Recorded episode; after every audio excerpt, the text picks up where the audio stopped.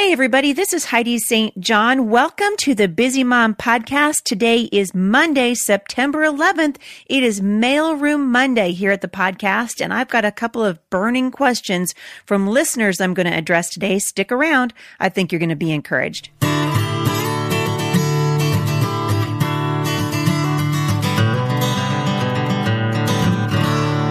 Right, you guys. So, you know, I love going through your mail. I love getting email from you. You can email me, podcast at thebusymom.com.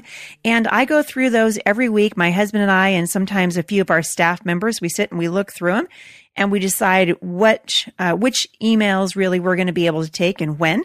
And today we're going to take, I'm actually going to try to take the time to tackle two important topics. The first one comes because I've been getting a relatively decent amount of emails lately from those of you who are grandparents.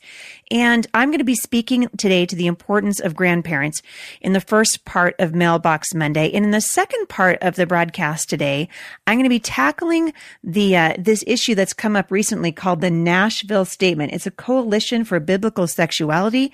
Uh, this was a statement that was issued by, uh, by many prominent church leaders. And it sort of reads like a who's who of evangelical Christian leaders. So I'm going to talk just briefly. Uh, many of you have asked me my thoughts on that, and so I'm going to share them today.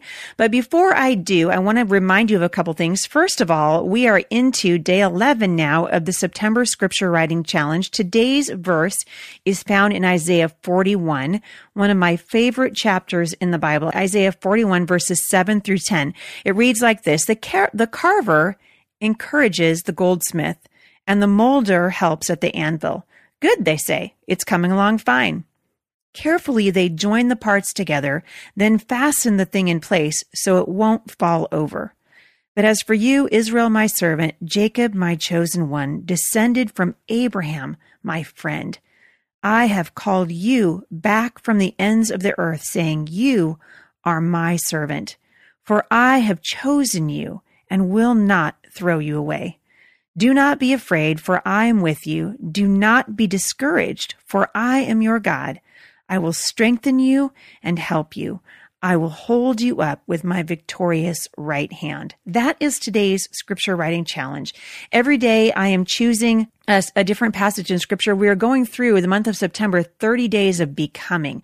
So becoming wise, becoming free in every, uh, in, I've chosen five different areas of becoming to sort of go along with the release of my book, Becoming Mom Strong. And so this particular passage is important to me because I'm reading in here that God says, A, he chose me. I was chosen by him, and just like a carver encourages a goldsmith and the and the molder helps at the anvil, they work together. God is saying, "I have called you back from the ends of the earth. I have chosen you. I'm not going to throw you away. Don't be afraid, for I'm with you. And boy, oh boy, oh boy, if we haven't had a lot of things to be afraid of and worried about lately, right? Not the least of which is uh, crazy Kim, uh, Kim Jong Un over there in North Korea. Obviously, Hurricane Irma having a devastating effect on the people of Florida and in Puerto Rico. And we've had fires here in the Pacific Northwest, flooding down in Louisiana and Texas. And there's certainly reason, I think, for God's people to look to the skies and say, Father, we need your help. But the Bible responds before we ever enter trouble. And God says, Don't be afraid because I am always going to be with you. I will strengthen you and help you. And just like you heard my sister say last Monday on the podcast, we don't have the grace that we need until we're in a position to need it. And so for those of you who have not joined me at the scripture writing challenge, I'm going to link back to it like I always do in the show notes today, but you can find the scripture writing at heidistjohn.com forward slash scripture writing and you can download that scripture writing. Your children can write it with you. It comes with copy work. I just want to encourage you, subscribe to the blog. It's a free download. Uh, being in the word of God every day is life changing. It will literally change your life. The second thing I want to touch on uh, today as it's mailbox Monday is just to remind you that I am so, so, so close. My book releases officially a week from tomorrow. And guess what? I have heard that they have already sold out of the uh, Bible study and it is on back order. So I know many of you are waiting anxiously to get those books and we've already ordered a brand new printing of the Bible study. This is the perfect time of year to begin a Mom Strong group in your neck of the woods. And we are currently uh, sifting through applications. If you're interested in becoming a Mom Strong group leader, I'll link back to that uh, group leader application. And here's the thing, you guys, anybody is welcome, obviously, to lead a Bible study on at any day for any content. This is a little bit different in that being accepted or approved for a, a Mom Strong group leader is going to um, put you through training with me to walk other women through Bible study. And also, we're going to give you an endorsement in a manner of speaking. Uh, and and keep you registered as a leader in your area so that other women can reach out to you now or in the future. So if you are excited about this and looking at Momstrong as a movement like I am, I am praying for women like you to be leaders in your community in the future. And so we're going to be touching base with these leaders as this unfolds over time even after the initial Mom Strong Bible study can, uh, comes to an end. But I want you just to be encouraged. I will link back to the Mom Strong group leader application, and we would love to hear from you and uh, have you answer some questions to let us know a little bit more about you. If you have not yet pre-ordered Becoming Mom Strong, can I just encourage you to do that? This is still the pre-order gifts are still available for just one more week, and so this is a great time. You can order from any of your favorite booksellers. Many of them have it on on uh, serious sale right now. So um, go on over and check that out.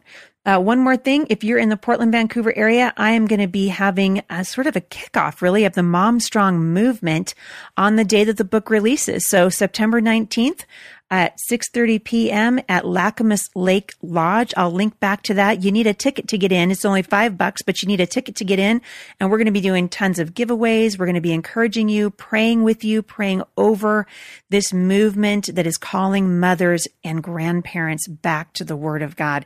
And I hope that if you're in the area, you'll bring your friends and join us. We're going to have an incredible night uh, that you won't soon forget.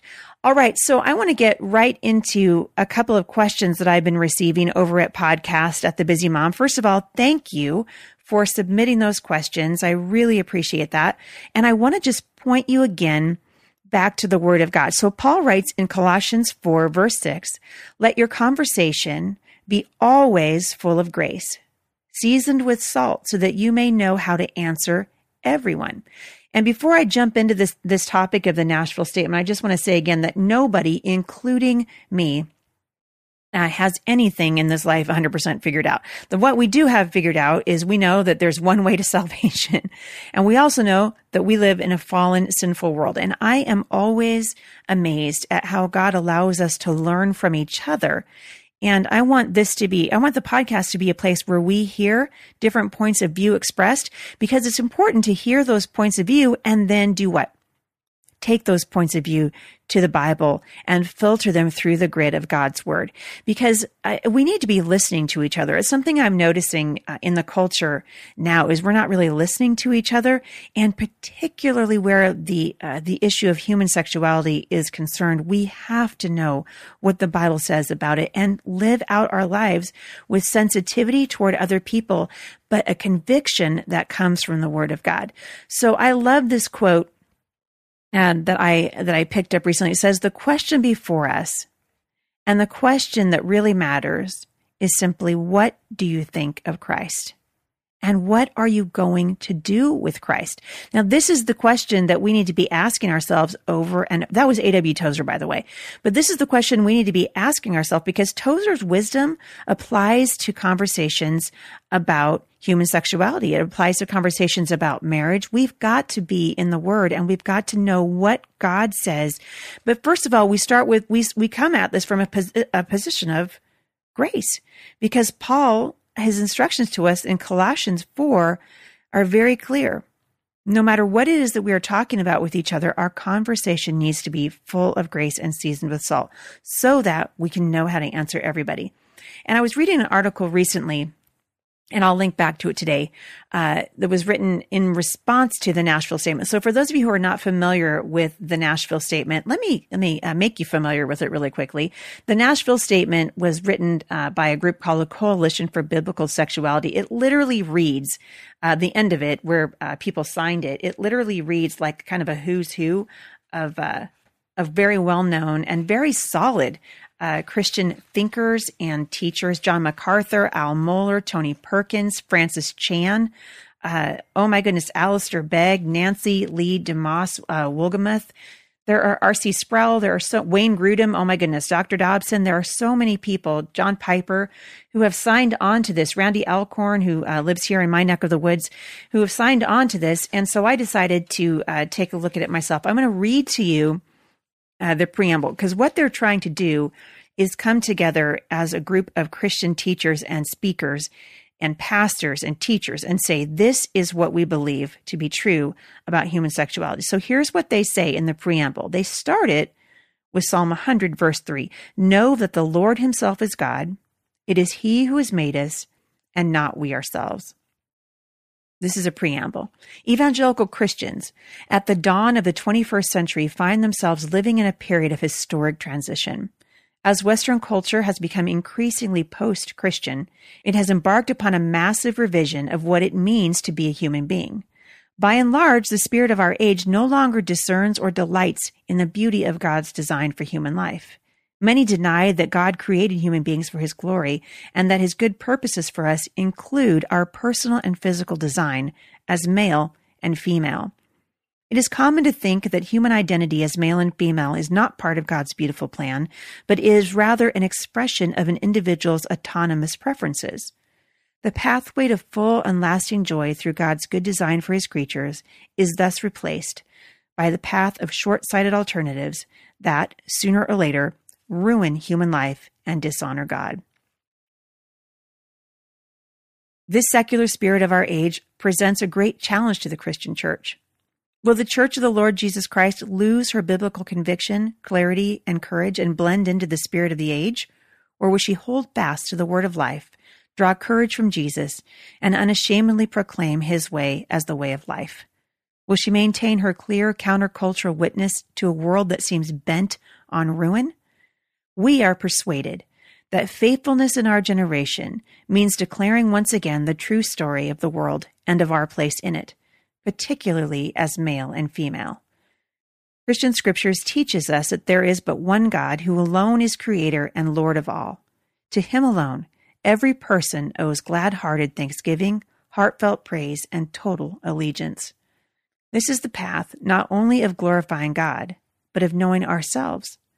To forget our Creator is to forget who we are, for He made us for Himself.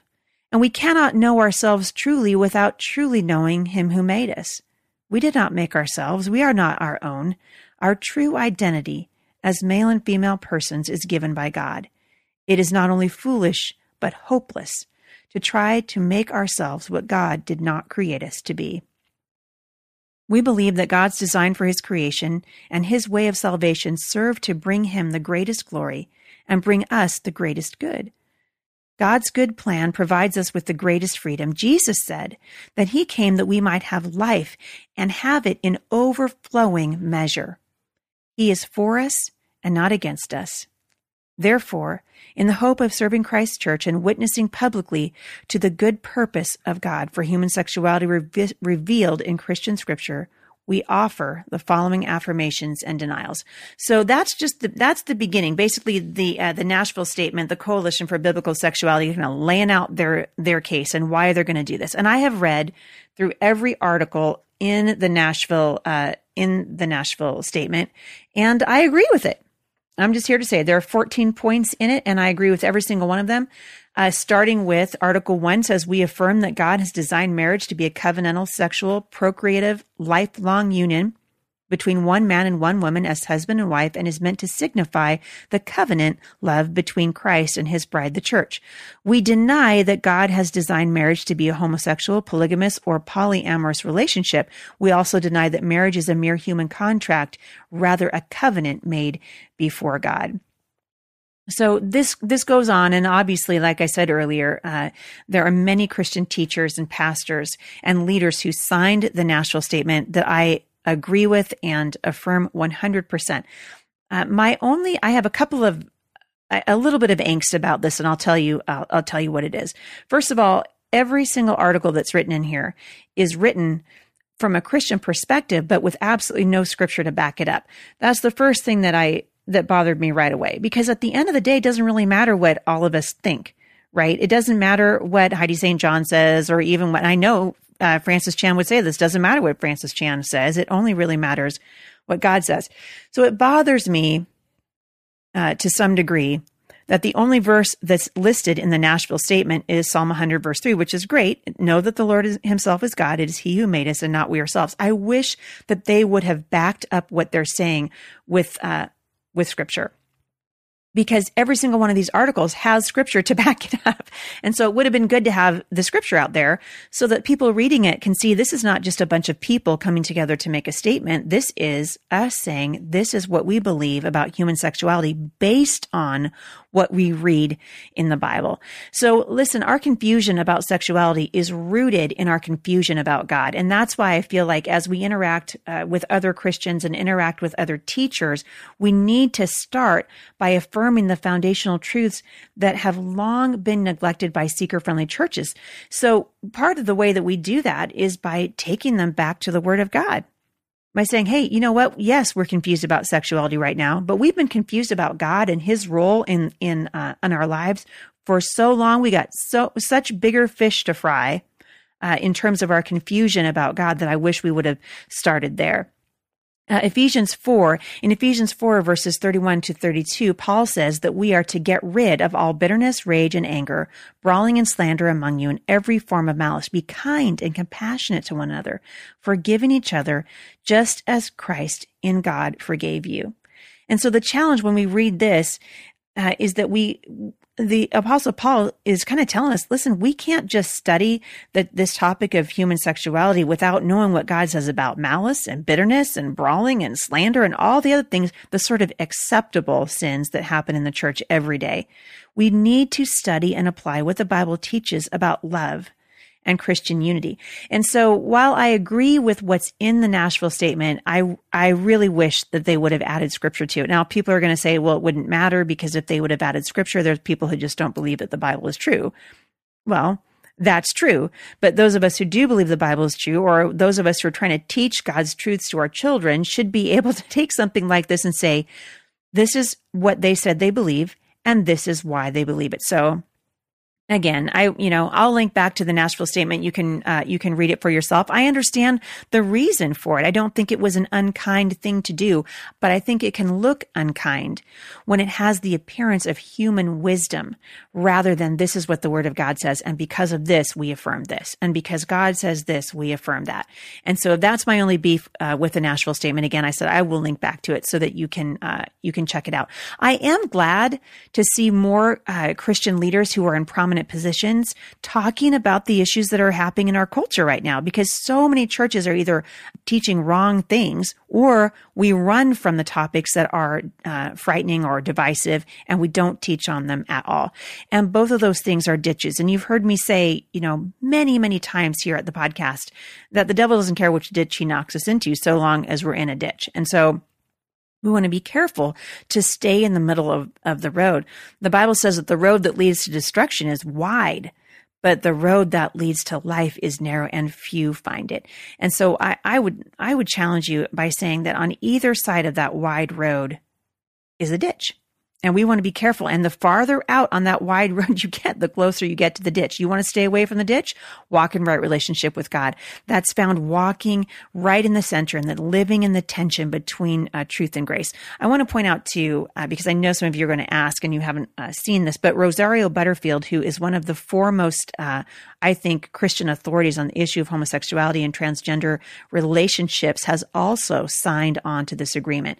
That carried a lot of weight with me because I believe she has balanced very well uh, grace and truth in her discussion about human sexuality. So if you're not familiar with Rosario Butterfield, I will link back to her. She's written some wonderful things on the topic of uh, homosexuality. She's very familiar with it, having lived that lifestyle for a long time. So uh, check out the Nashville statement, and also I'll link back to uh, some of these other teachers. The last thing I want to touch on today, and I'm I'm I'm really out of time, so I'm going to do this really quickly, is the importance of grandparents. Uh, many of you know that I have grandchildren. My husband Jay and I have two uh, grandsons now, little Noah and Wesley, who we love to the moon and back. And we've decided that grandparenting is really uh, the reason why they call it grandparenting is because it really is grand. Like it's all of the newborn and none of the night shift. right? For most of us. I realize that's not everybody's situation, but I think it's supposed to be that way, right? This is what we want. We want to raise our children to love and serve the Lord and train them so that they in turn can train their children to love and serve the Lord. So what is the important, what, what role uh, do grandparents play? Well, I'd like to just kind of say really quickly my grandparents played an enormously important role in my life. Uh, because of how dysfunctional my family was, my grandparents, for many, uh, in many uh, areas, informed me on the, all, pretty much everything about the Lord. My grandmother led me to the Lord. Uh, they talked to me about what was happening in the culture. They were very well. My grandfather, well, actually, both my grandparents were very political. My grandmother on my father's side taught me how to make the best fudge in the history of fudge. And, uh, I didn't get the recipe from her and I'm still kicking myself for it because all six of my sisters have tried it and we just can't get it right. But we remember uh, we remember the influence that our grandparents uh, uh, had over our lives. In Deuteronomy 4, um, the Israelites are told to keep the commandments of the Lord your God. That's verse 2. But if you go down to verse 9, you'll read, teach them to your children and your grandchildren. Now, when I read this, I realized that my husband and I are responsible to teach two generations, not just one. Now, I know a bunch of you are thinking, man, you're going to have your grandchildren, you're going to be off the hook but it's actually not true. You're just going to be older and have the same amount of work to do. All right. So we're not, we're not asked to just, you know, spoil our grandchildren and dote on them and just be a secondary grand, or be secondary uh, caregivers to our grandchildren. The Bible is actually telling us that we are to be spiritual influencers right? So in Deuteronomy 4, we're told, keep the commandments of the Lord your God. And then down in verse 9, teach them to your children, Teach the commandments of the Lord to your children and your grandchildren. We are to teach them. Now, I don't know about you, but that makes me want to be as close to my grandchildren as I can be. And I realize that that's not true for in, uh, that it's not desirable or even possible in every scenario to move closer, to be physically close to your grandchildren. But my point is, is that we need to be looking always to what the scripture has to say. So whether it's a simple command, like the one in Deuteronomy 4, where we're told to keep the commandments of the Lord your God and then teach them to our children and grandchildren, or in the many other passages that command us to pass on God's word from our generation to the next generation, we have an active role as grandparents, and it is regularly implied in the word of God. If you don't believe me, check this out. A multi generational vision is described by the psalmist Asaph in Psalm 78. So in Psalm 78, verses 5, about halfway through uh, verse 5 to verse 7, we read this He commanded our ancestors to teach their children.